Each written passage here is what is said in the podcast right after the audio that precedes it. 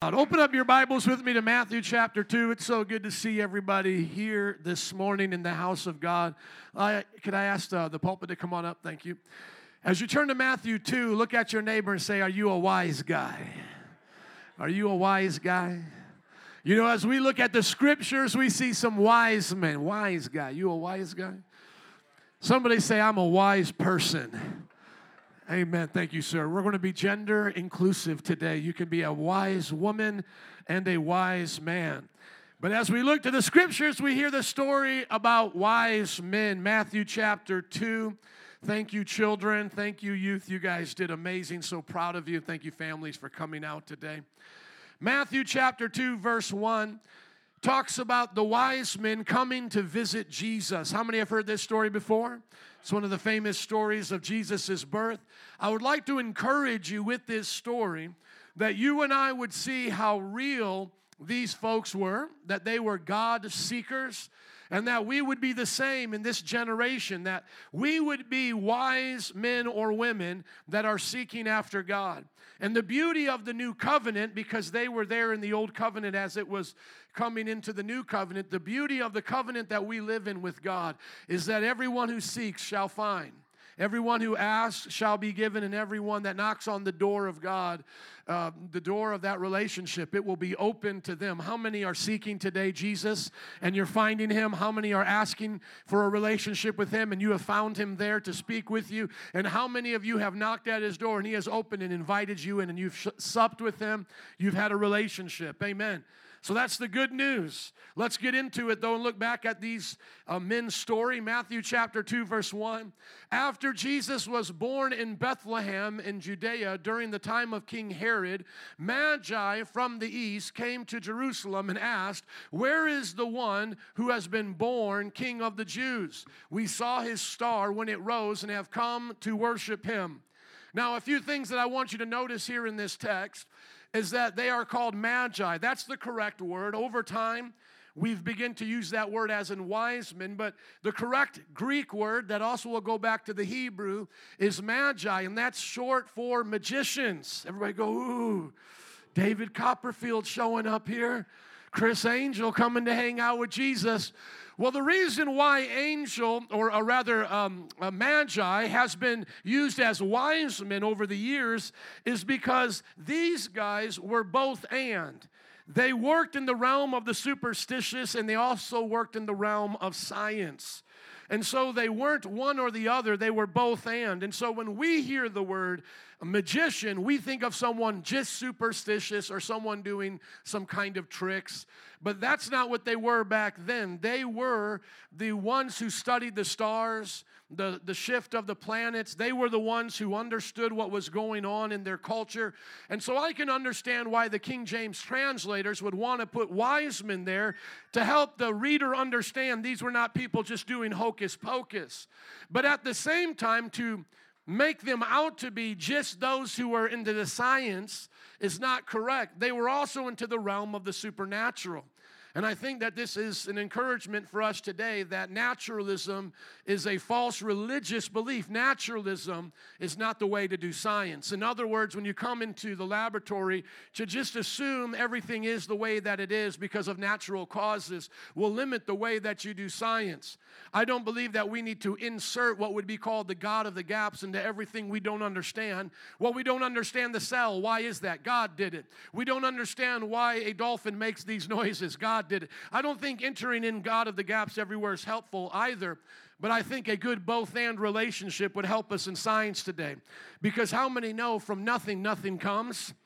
So, just to start off there, we should insert God there and go, okay, in the beginning, God created the heavens and the earth. That's a great place to be spiritual and to understand the, the components of a scripture like the Bible. And then, how did He do it? What mechanisms did he use? Now, somebody might say it's the Big Bang. Our question back to them is who banged it, right? And what banged? And so that's where we can insert God and say, okay, God is the first uncaused cause, but how did he bang it? Was it over millions and billions of years? Did it happen in a moment? And I think those are great discussions for Christians to have. Though I am a uh, you know a young Earth creationist, and I feel like the science is on our side, but I want to be honest with you that oftentimes we look at the world today, and people with naturalistic understanding seem to have taken over the discussion of science. Don't let them do that. Young people, those who are interested in science, be the best scientists by uh, giving God the glory and the, um, the, the passion for all that you do. How many want to do something great for God, even if it's not science? Amen. Seek God and His creation and all that you do. As a matter of fact, when we look to the scientific revolution and those who were the, the greatest leaders in that, from Kepler to Francis Bacon, and not the kinds you eat, but one of the scientists named Francis Bacon as well, and he was a developer of the scientific method, as well as, as Sir Isaac Newton, they were all Christians, Bible believing Christians. Now, Sir Isaac Newton went off a little bit in his Christian belief at one point but we know that he still was a believer of the Bible, wrote more about the Bible and the, and the teachings of Scripture than he did about physics. How many know we need wise men in the sciences again? How about in technology? We need to add wise men there again. I actually appreciate Google. If you look them up, you can see Google Talks. Google will actually bring in various religious leaders into their company because they know that there's something special about the heart of someone seeking after God in that realm. They don't want a godless engineer, in other words. Now, I can't speak for them and what background that they have, the founders there, and what motivated them to do that, but you can look at Google Talks and you can even see some of the Christians that we would admire being welcomed there to preach the gospel almost like as if it was a chapel. I believe all businesses need that. Now, in a society of plurality, how, how much do we mix with the other religions? I think that's according to the owners. But I have no problem presenting my Christian faith in the world of ideas because I know my Christian faith is right and will win every time. How many of you are, are, are, like that? Would you be intimidated to present to your company today the Christian faith if there was five other people from different religions there? I wouldn't be intimidated at all. Now, once again, if you're now assuming that all of these are the same, I would be very clear and say we are not the same. I would say I am not the same as the Muslim. I am not the same as the Jew who doesn't have Christ. I am not the same as the Buddha, the Buddhist, the Hindu, etc. But I would have no problem today or tomorrow, say Monday, if they invited me downtown to speak at one of the top companies that we have represented in Chicago to preach the gospel. Not intimidated at all because I believe facts and faith work together. Amen. Let's talk about Muhammad. Where's he buried? okay. Let's talk about all your favorite gurus and all the Vedas that they wrote. Let's talk about where they're buried. Here's a fact my Jesus is alive. Amen. He rose from the dead on the third day, ascended to heaven. How do you like that, my friend? Okay. Assalamu alaikum. I'm bringing you some peace and good news today. So a lot of times people are intimidated by Christianity being brought up in the into the world of ideas. We should not. See, these magi were in the world of ideas. They were students of the superstition and students of science. And I love how if you watch Marvel, you can get spiritual lessons. When, when they meet Thor and they go to Thor's world and they see all that they would think is magic, he says, In our world, what you call magic is technology. Uh, what we call technology, you call magic. And there was also a philosopher that said, if we saw such advanced technology, we wouldn't know the difference between that and magic. I think a lot about these things and how it will be on the kingdom of God on earth when he rules and reigns. I think that technology will be used to glorify God. Sometimes people think when the kingdom of God comes, when we rule and reign with Christ, we go back to a garden state, living with fig trees, half naked, and just walking around in some utopia. I don't believe that's what the thousand year reign of Christ is like.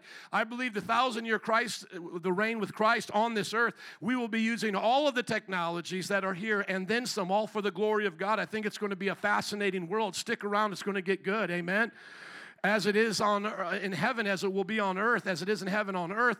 And i believe that god is going to give us all that wisdom for a reason. Now after the thousand year reign which we call the new heavens and the new earth what do i think that's like? I think that might be a little bit like avatar living on Naboo with some different types of creatures that we rule over.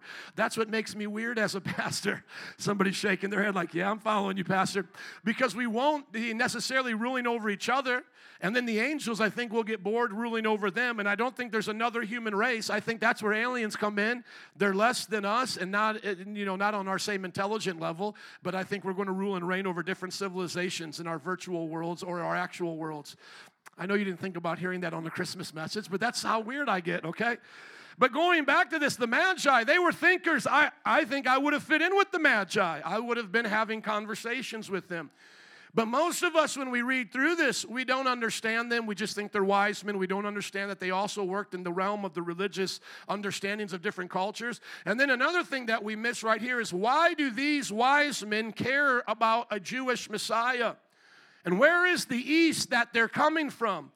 Our best guess is that they're coming from Babylon, Persia, the areas where the Jewish people had once been taken into captivity. How many remember the captivity of, of Israel and, and Judah? Does anybody remember that? How many know those are young people going to grab a seat? How many know the preacher's still preaching? now, when you're done doing that, go back up here. Everybody listen to me. How many remember there was a captivity during the time of Israel's history? How many know there was a captivity when Jerusalem was sacked? Where were those people taken? Where were they taken, students? Babylon. Then Babylon was conquered by the Medes and Persians. Have you ever looked at a Bible map? They're in your Bibles. I see many of you have them there. Which direction is Babylon from Jerusalem? To the east, my brother, to the east. They were taken east. So, why do these magicians who dabble in science and also in religion, why do they care about a Jewish star? Why do they care about a Jewish Messiah? Why are they even looking at the sky thinking about these things? Some of our best guesses I'll present in just a moment, but I wanted to get your interest first, and let's keep going. Verse 3 When King Herod heard this, he was disturbed, heard that there were magi from the east coming to Jerusalem looking for a Jewish Messiah. That bothered him. Why? Because he was a wicked king. When he heard this, he was disturbed, and all Jerusalem with him. Most of them would probably be scared. This would be apocalyptic, that judgment was coming. When he had called together all the people's chief priests and the teachers of the law, he asked them where the Messiah was to be born. You see, this person wasn't even paying attention. That's why God bless Trump, and I pray he truly gets saved. But this is why I never believed he was saved because it was only convenient for him while he was in office to talk about religious things. No, Jack, you should have cared about Jesus at your first marriage. Are you listening to me? You should have cared about Jesus and a lot of the things that you were doing in life. Now is not the time to figure it out. Well, I'm glad that he did in some ways, don't get me wrong, but I certainly don't put my stamp on him being born again no more than Kamala Harris or President Biden. I think they're all going to hell without Christ, and I think they use religion as a means to an end. That was Herod, okay? Herod was a man that used religion to his means. Was he more like a Trump, a conservative a sinner on his way to hell, or was he like a Biden uh, liberal on his way to hell? I don't know, but I know he was on his way to hell, and he didn't care much about the Jewish faith, though he was a king over Jerusalem and worked with them and helped build the temple and, and remodel it. So he was a builder in that way. And so when he hears about these magi talking about the king of the Jews coming, that bothers him. He thinks at this point he's going to lose control. And then he asks him a question that every Jew, and he was half Jew at this time, you know, in the history, if we study about Herod, he asks, Where is he going to be born? How many know if you're a Jew and you're caring about the Messiah, you should know where he's going to be born, right? But he's now asking these people, Well, well tell me about these things. And they say, In Bethlehem in Judea, they replied, For this is what the prophet has written. But you, Bethlehem, in the land of Judah, are by no means least among the rulers of Judah. For out of you will come a ruler who will shepherd my people Israel. We'll read that prophecy in just a moment. So he gets taught by these chief priests and these scribes, these leaders. Praise God, they're there to teach him that. Now look at verse 7. Then Herod called the Magi secretly and found out from the time, uh, the exact time the star had appeared. Now, at this, we don't know because uh, at this point, we don't know when it appeared to them. It says afterward they begin to travel, so we would assume sometime afterward they see the star. And then what that's going to do is give them time to travel. How far east are they coming from? These lands that we were talking about had vast empires. So, how far east are they coming from?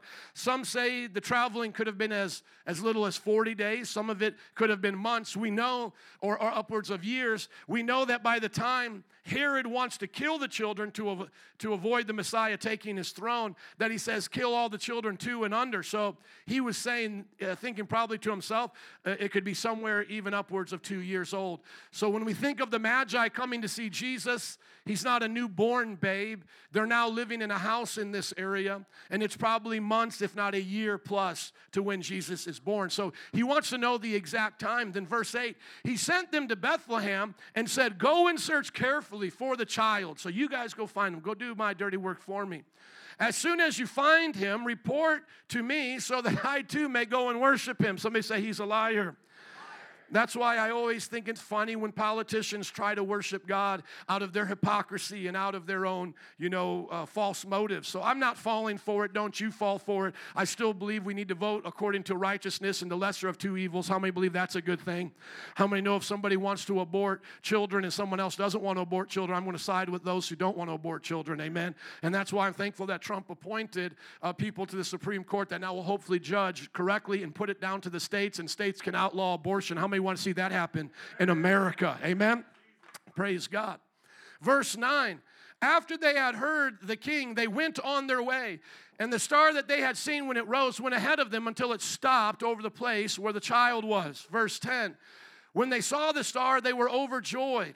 On coming to the house, see now it's not a manger. Does everybody understand that? Somebody say a house? It's not a manger. That's how we know that this is uh, not only because of the time that has passed, because of the, the, the time of them getting to start the travel, but now we know they're in a different location, coming to the house. They're not in the major anymore. Uh, and it's cute that people make those figurines where they're all around there together, the wise men, the magi with the shepherds, but that's not uh, what's happening, my friends, in history. On, the, on coming to the house, they saw the child with his mother Mary, and they bowed down and worshiped him. Praise God. How many are worshiping Jesus today? Amen. Some uh, like to acknowledge that word can simply also mean pay honor or homage, but it can also mean worship. I take it as they worshiped him, okay? Then they opened their treasures and presented him with gifts of gold, frankincense, and myrrh. This is where the tradition comes from that there was three wise men because there was three gifts. This is where, or uh, the, the naming of three kinds of gifts. Another tradition says there was 12. We don't know how many there were, but we don't uh, need to know because it doesn't matter. What matters is, is that they were there and they gave him a lot of wealth. This is where now people who are on one side of the aisle, the prosperity preachers, like to remind everybody that this stuff is not cheap. How many know gold is not cheap?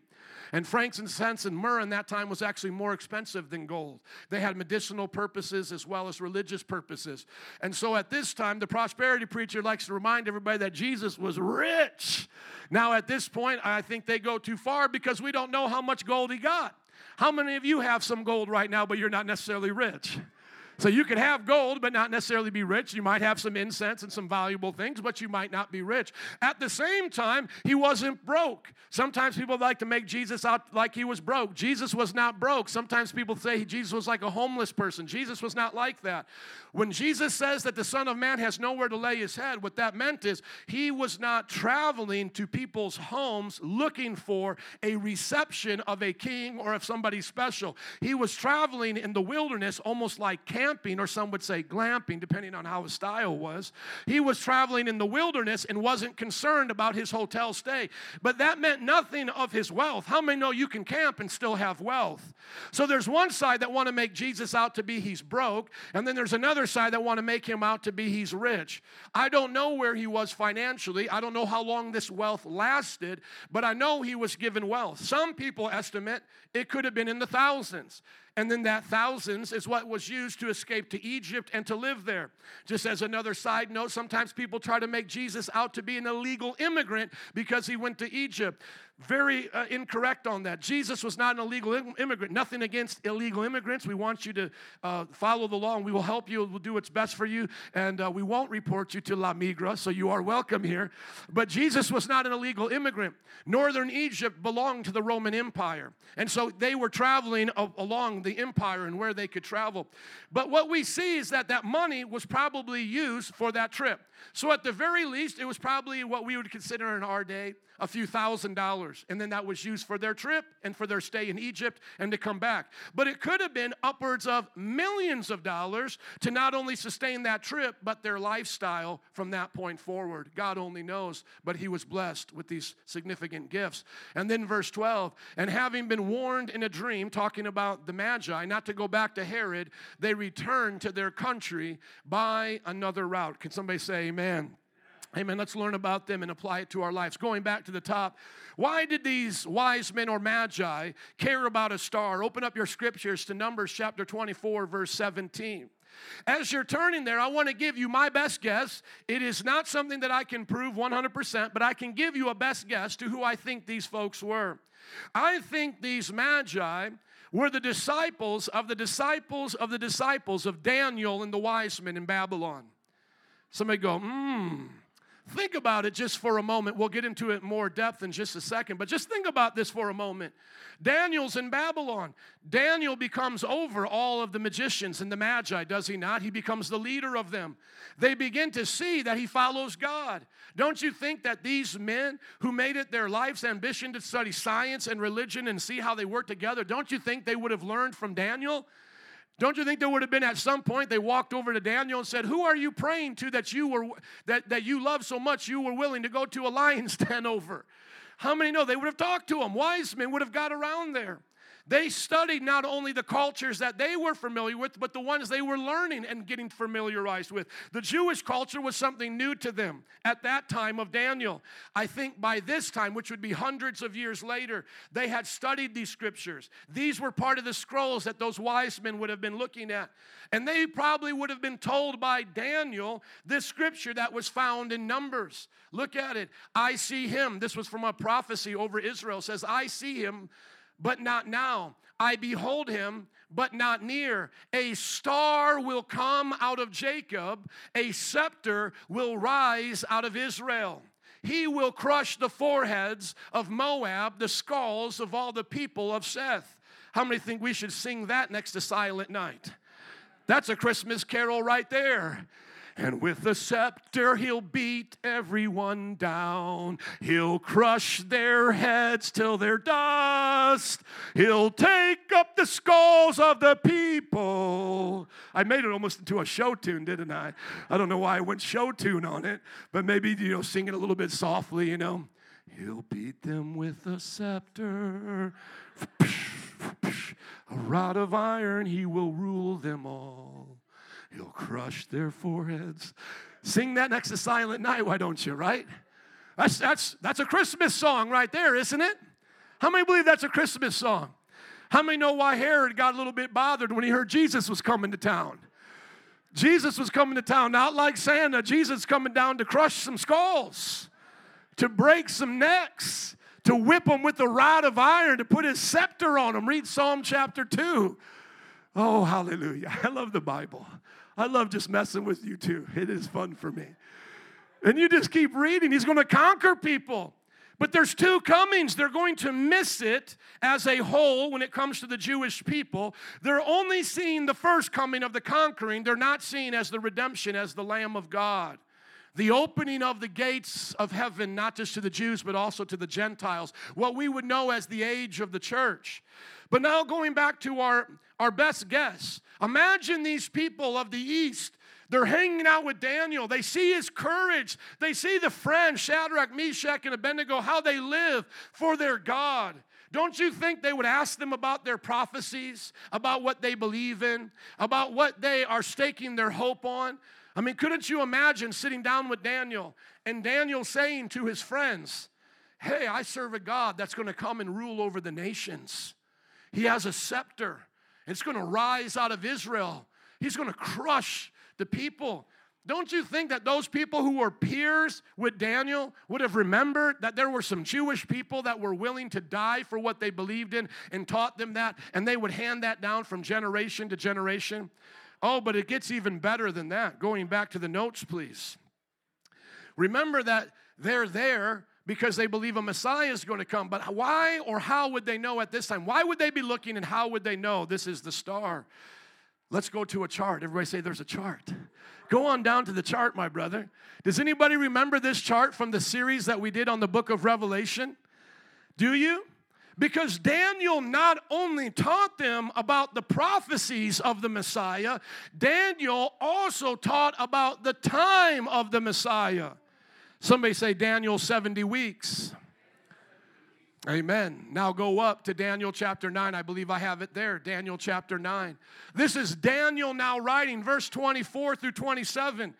Daniel writes this out as a timeline to know when the Messiah would come. So not only did they have these prophecies that you could say are kind of vague, but now he gets specific to when this would happen. Seven, 77s are decreed for your people and your holy city to finish transgression, to put an end to sin, to atone for wickedness, to bring in everlasting righteousness, to seal up vision and prophecy, and to anoint the most holy place. Now look at verse 25. Know and understand this. From the time the word goes out to restore and rebuild Jerusalem until the anointed one, the ruler, comes, there will be seven sevens and 62 sevens. Now, let's see if we can do better than when we first had this chart presented to us. Because I remember doing the math and it was really hard for a lot of us. Let's take our time. There are seven sevens. So we're just going to consider that seven. There will be seven sevens, and there will be 62 sevens. What is seven plus 62? Okay, I got it on the board. We're going to highlight it. We're all going to get this. We're going to highlight this. We're, we're going to do the math, okay? We're going to do the math here because we want to respect and honor the scriptures, right? And we're not going to be superstitious with it. We're just going to do the math that it asks us to do. We'll talk about what sevens are in a minute, but here is a pile of sevens, and there's seven of them in that pile. Here's another pile of sevens, and then there's, make sure I get it right, 62 sevens in that pile. Okay? So if we have a pile of seven sevens and 62 sevens, how many sevens do we have? 69 sevens.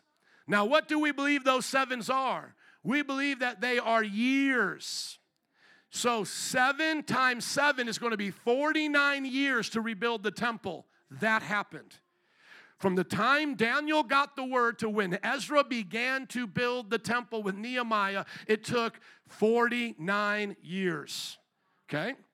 Now, after that 49 years, there's going to be 62 times seven years. Go to the chart, please, so I can see what that number is, because now I'm multiplying. That gets a little hard for me. And that's going to be 434 years. Everybody get it? Now, if you put the 49 years together and you take some yarn and you put it on the cork board over there and you put a tinfoil hat on your head, no, you take the 49 years here and you add them to the 434 years there. How many years do we get, class?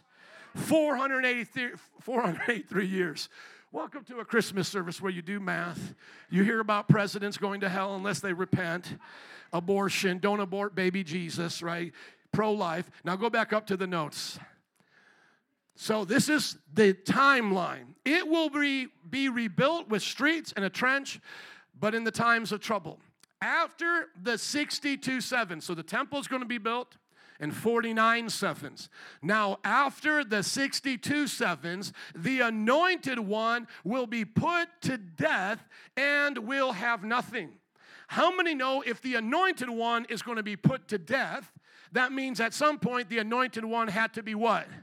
All right, class, we had one person get it. I wish I could give you a special Santa's candy cane gift for that. Let's go through this again. If the anointed one at some point is going to die, that assumes the anointed one at some point had to be what? Born. Okay, everybody get it now. After the 62 sevens, the anointed one will be put to death. Go back to the chart so we can all see this. After the 62 sevens, this is where the 62 sevens end because we had the, uh, the seven sevens. Here's the 62 sevens. Sometime after this, the anointed one will die. So that means he had to be what first? Born. Going back to the notes, please. He's going to be born. Then the Bible says the people of the ruler will come will destroy the city and the sanctuary. The end will come like a flood. War will continue until the end, and desolations have been decreed.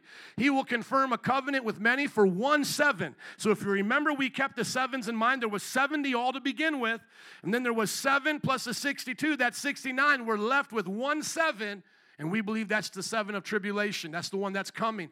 In the middle of the seven, midway through the tribulation, talking about the Antichrist, he will put an end to sacrifice and offering. So if we're looking to the future, and the Antichrist, this world leader, is going to make a peace covenant for seven years, and in the middle of it, break it and defile the temple, what must there be for him to defile the temple? What must there be? A temple. You guys are getting good here. Now, do you understand why we as Christians believe there's going to be another temple in Jerusalem? Because that plays into the last seven. Hallelujah. Help me, Jesus.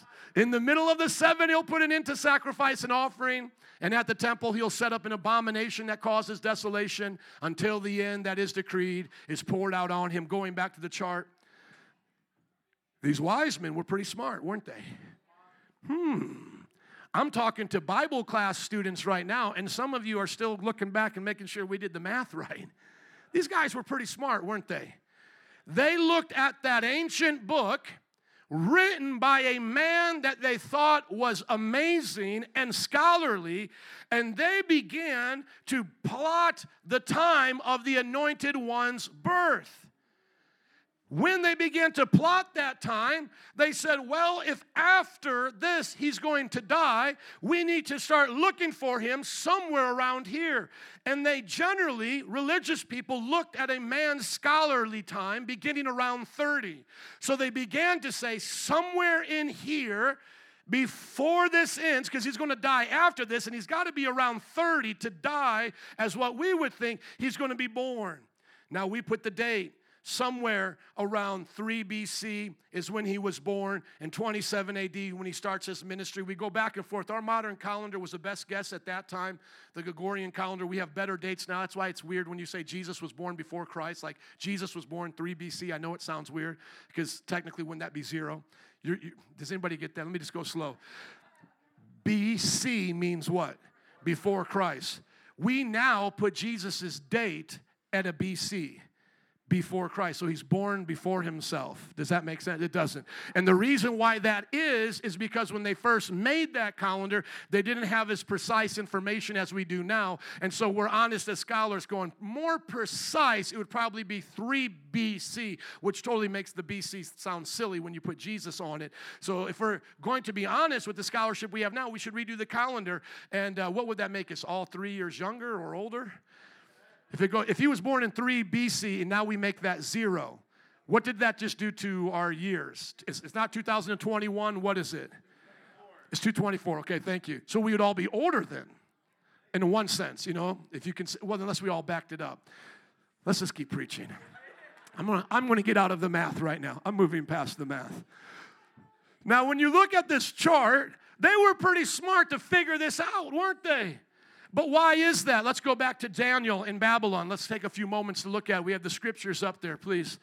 Look at these scriptures with Daniel. Keep going, good sir.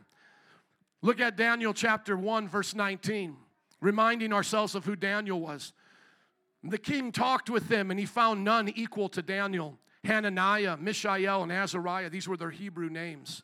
So they entered the king's service, and every matter of wisdom and understanding about which the king questioned them, he found them ten times better than all the who? Than all the magicians and enchanters in his whole kingdom. I want this to be said about us in this culture.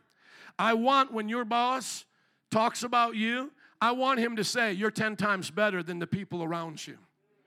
I want those of you who own businesses and are out pursuing your, your, your wealth and your desire to build something great in that business, I want every customer to say you're 10 times better than the competition. You see, Daniel was not somebody who was just spiritual into the Bible. Daniel was someone who knew the Bible so well that his spirituality could change the world he lived in. People have said, don't be so heavenly minded, you'll be of no earthly good. I believe the proper way is to be so heavenly minded that you change the earth for good. Where are the modern day Daniels in our culture? Where are the modern day Daniels as doctors, 10 times better than the rest, finding the cure of cancer. Where are the modern day tech folks in Silicon Valley that are Christians that are going to beat everybody there in the metaverse and become the, uh, the best at what they do? How many want to see Christians be the best nurses, doctors, teachers? You ever heard of Harvard, Princeton, Yale, all started by Christians to be Christian schools? And all of us who do something in life should want to be like Daniel. Look at Daniel chapter 2, verse 27. Daniel replied because he was asked to do something that no one else could do to tell this dream. Daniel replied, No wise man, enchanter, magician, or diviner can explain to the king the mystery he has asked about. Notice how they're all coupled together there the wise man, the enchanter, the magician, the diviner. In that culture, they were all together. Verse 28 But there is a God in heaven who reveals mysteries. He has shown King Nebuchadnezzar what will happen in days to come. Your dream and the visions that pass through your mind as you were lying in bed as the, are these.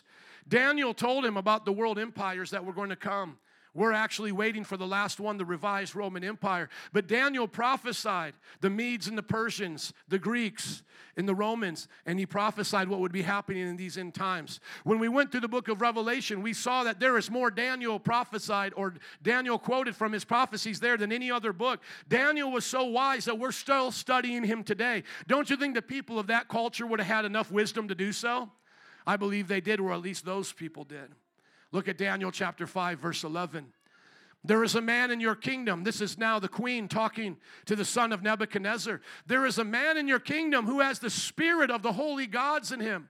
In the time of your father, he was found to have insight and intelligence and wisdom like that of the gods.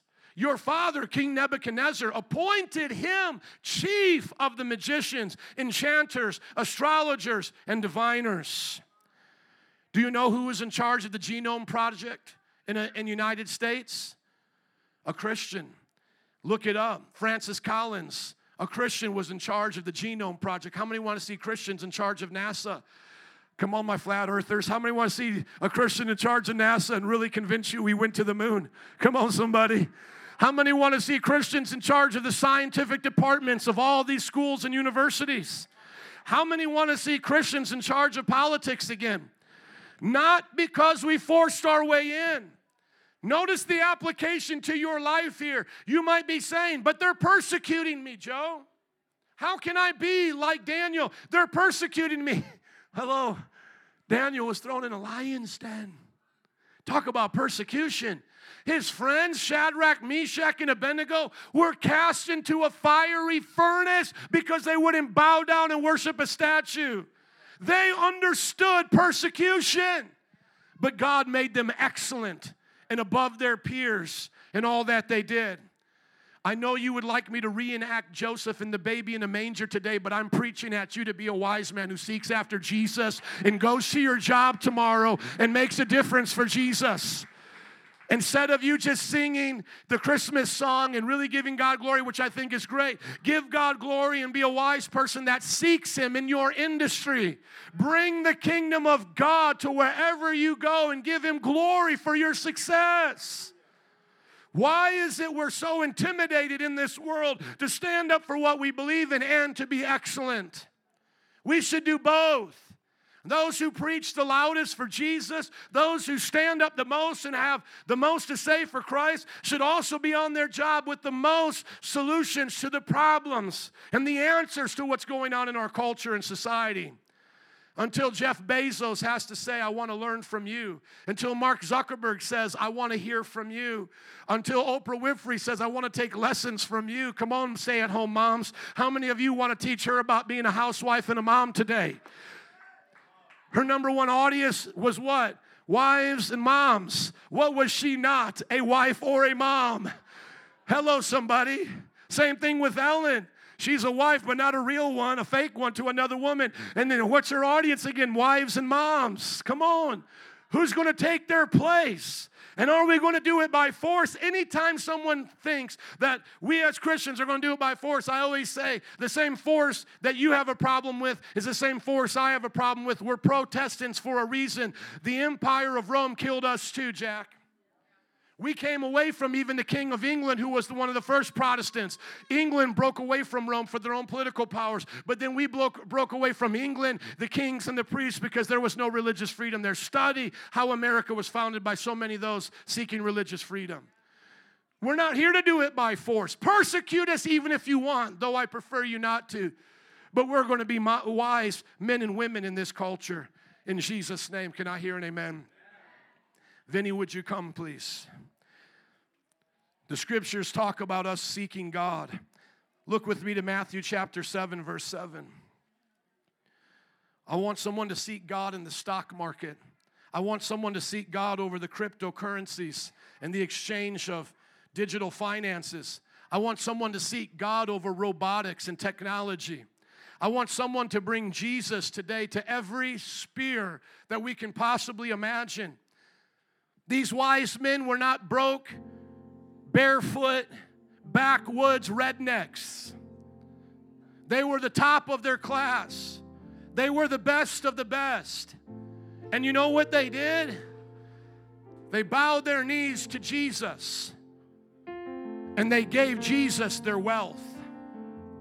I want to see Mark Zuckerberg bow down before Jesus and give him his wealth. I want to see the nations bow down before Jesus and give them his, their wealth. Give Jesus their wealth. Oftentimes, we in a church setting, we see a lot of young adults, we see a lot of young professionals, people starting out, and sometimes we start to despise the rich, the successful, and we say, well, maybe church isn't for them. The Bible even says it's hard for them to enter the kingdom of heaven, and that's true. But we forget that that does not mean we neglect them or that we think less of them. I want to see wise men in this culture come seek Jesus and the opportunities that I had by God's grace during this time of COVID to meet some of the politicians. Some liked us, some didn't.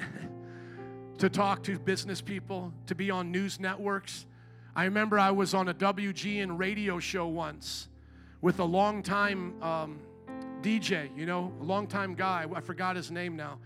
With other lawyers. And I'm thinking to myself, these guys have definitely got to be the guys who are smoking the cigars on the weekends at the lakefront. This is definitely that crowd I'm in right now, you know? Like, Joe, what do you think about this? I got lawyer so and so here. He's from so and so's law firm and practice. And we just want to ask you some questions. And I'm thinking, okay, don't fail me now, Jesus. I don't want to come across like, well, the Bible says in the Galatians chapter 1, the Bible says, and I believe it. Oh, I believe it. I said, I got some facts here for you guys.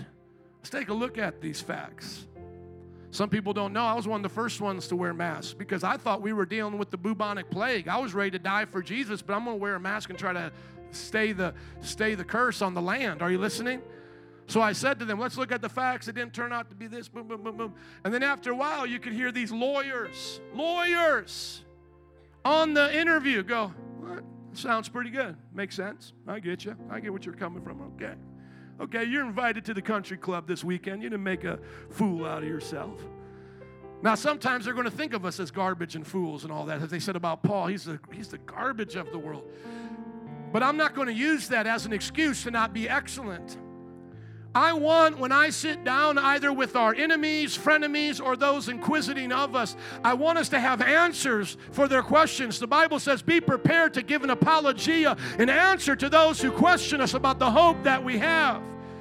I want to sit down with those who are skeptics and atheists, those on the History Channel, and say, Look at the book of Daniel. Because one of two things you're going to do now. You're either going to deny that book or you're going to take serious those numbers. And one of the problems with them denying it, one thing we know for sure, everybody go for sure, one of the things we know for sure is it's hundreds of years before Jesus.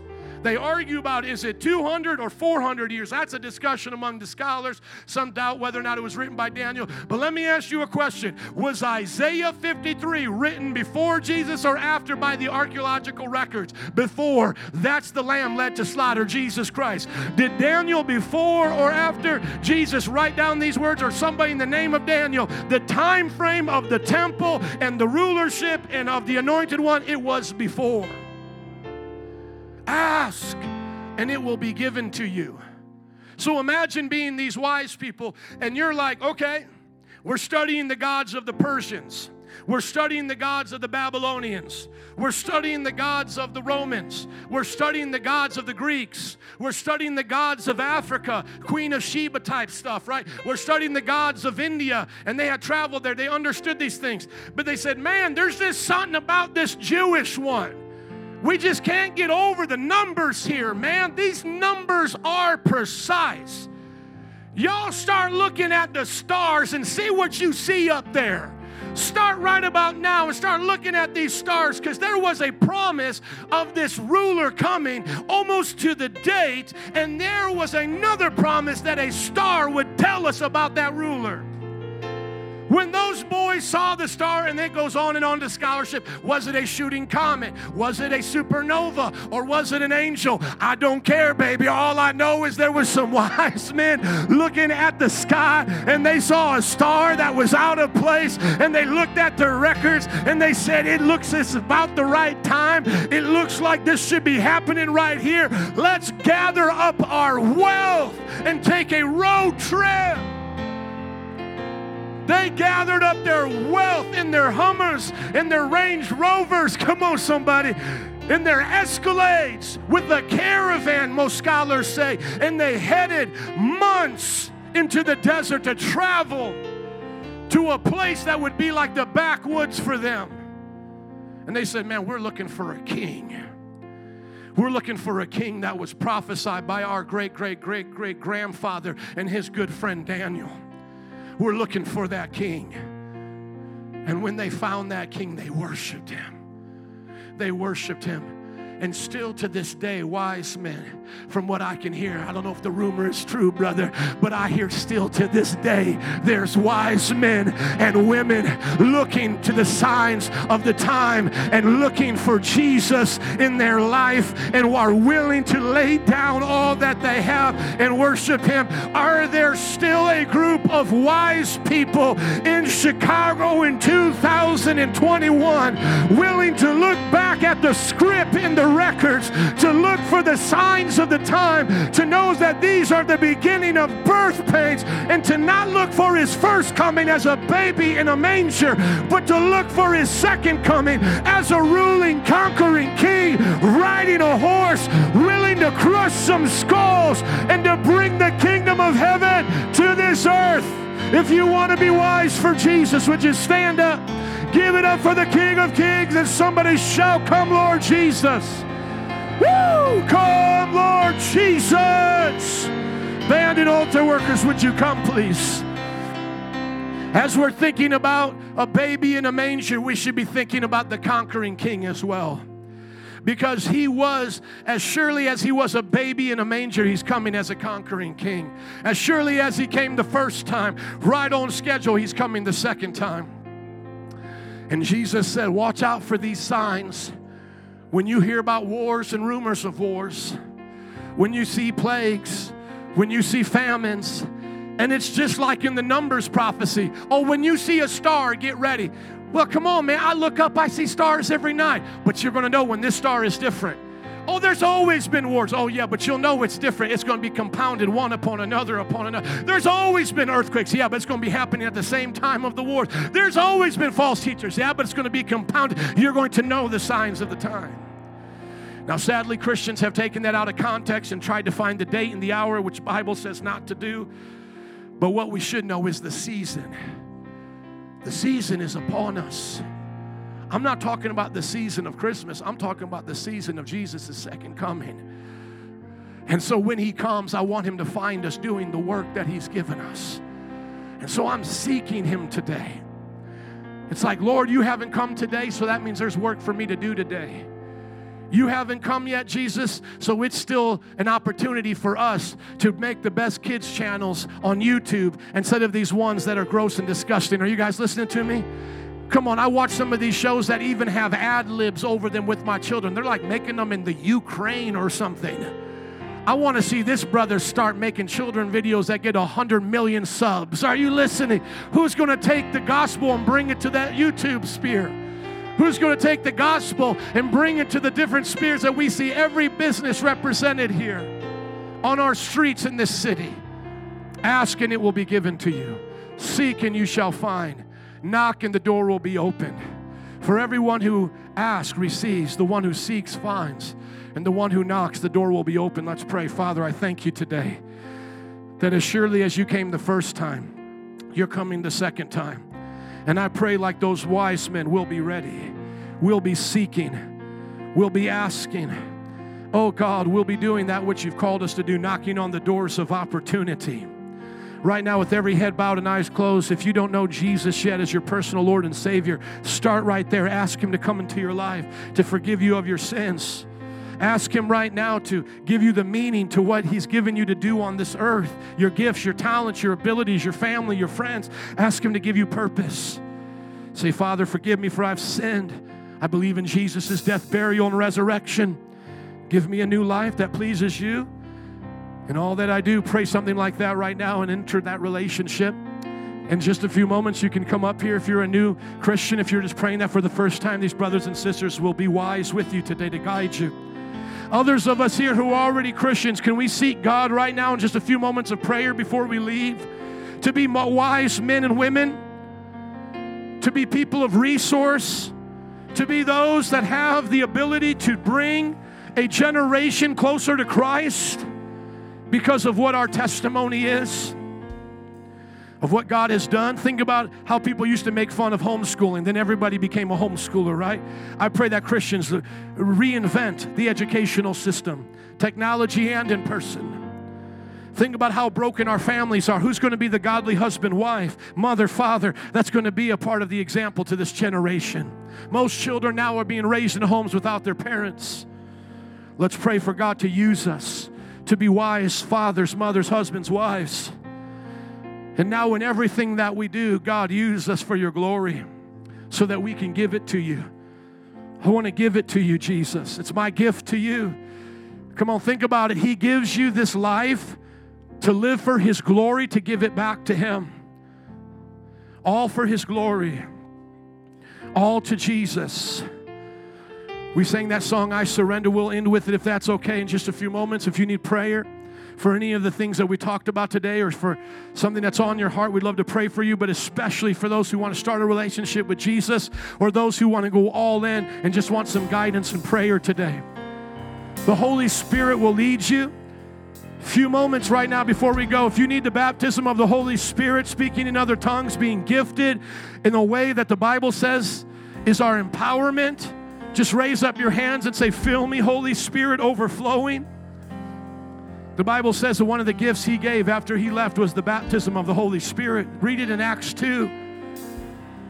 Father, Father, we pray right now that we will honor your Son, his birth, his death, his resurrection, his ascension, and his soon coming return. Jesus. Let's sing this out in closing. If anyone wants to come for prayer, you can, and then we'll formally dismiss in just a moment. Thank you, band. Anyone need prayer for anything mentioned today? Come on up. I freely, I will ever, and trust Him. Thank you, Jesus.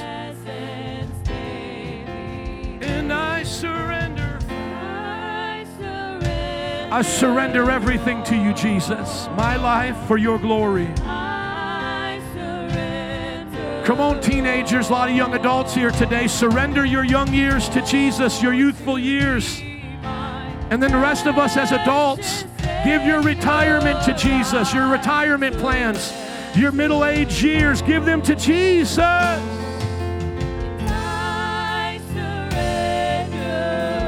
Would you do a great work in us, oh God, for your glory?